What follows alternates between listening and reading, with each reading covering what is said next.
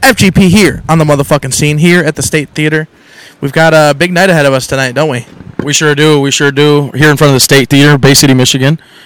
Seeing John Caparulo tonight. Uh, John Caparulo is a comedian. Uh, he's been one of my favorite comedians since I was a kid. Um, and for the past like 20 years, he's been doing stand up. He had a show in Vegas. Uh, real funny dude. The the beautiful face looks familiar, but the name doesn't. So as I heard this name today, I think you showed you told me yesterday. Kind of looked him up, seen his face, but I didn't want to look up any jokes. Didn't want I wanted it all to be fucking fresh in the mind today as we uh, we we prepare for this date night. Yeah, I think uh, I think you're in for a treat, dude. Uh, he's uh, he's crass. He's funny. Uh, he's kind of all over the place, and uh, I'm excited. I haven't uh, seen any of his new material in quite a few years myself, so I think it's going to be a, a real good night here at the State Theater.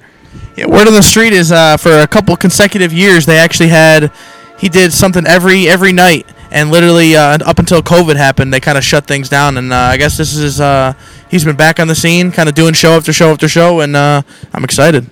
Yeah, I'm excited too. Um, we're here with half uh, Hell's Half Mile Music Festival as well, and I do believe John is entering a film into the festival this year um, as well. So not only is he here to do stand up, but he's here to promote the new film, um, which is awesome. I'm excited to see uh, what he's bringing to the table with that. Shout out Hell's Half Mile.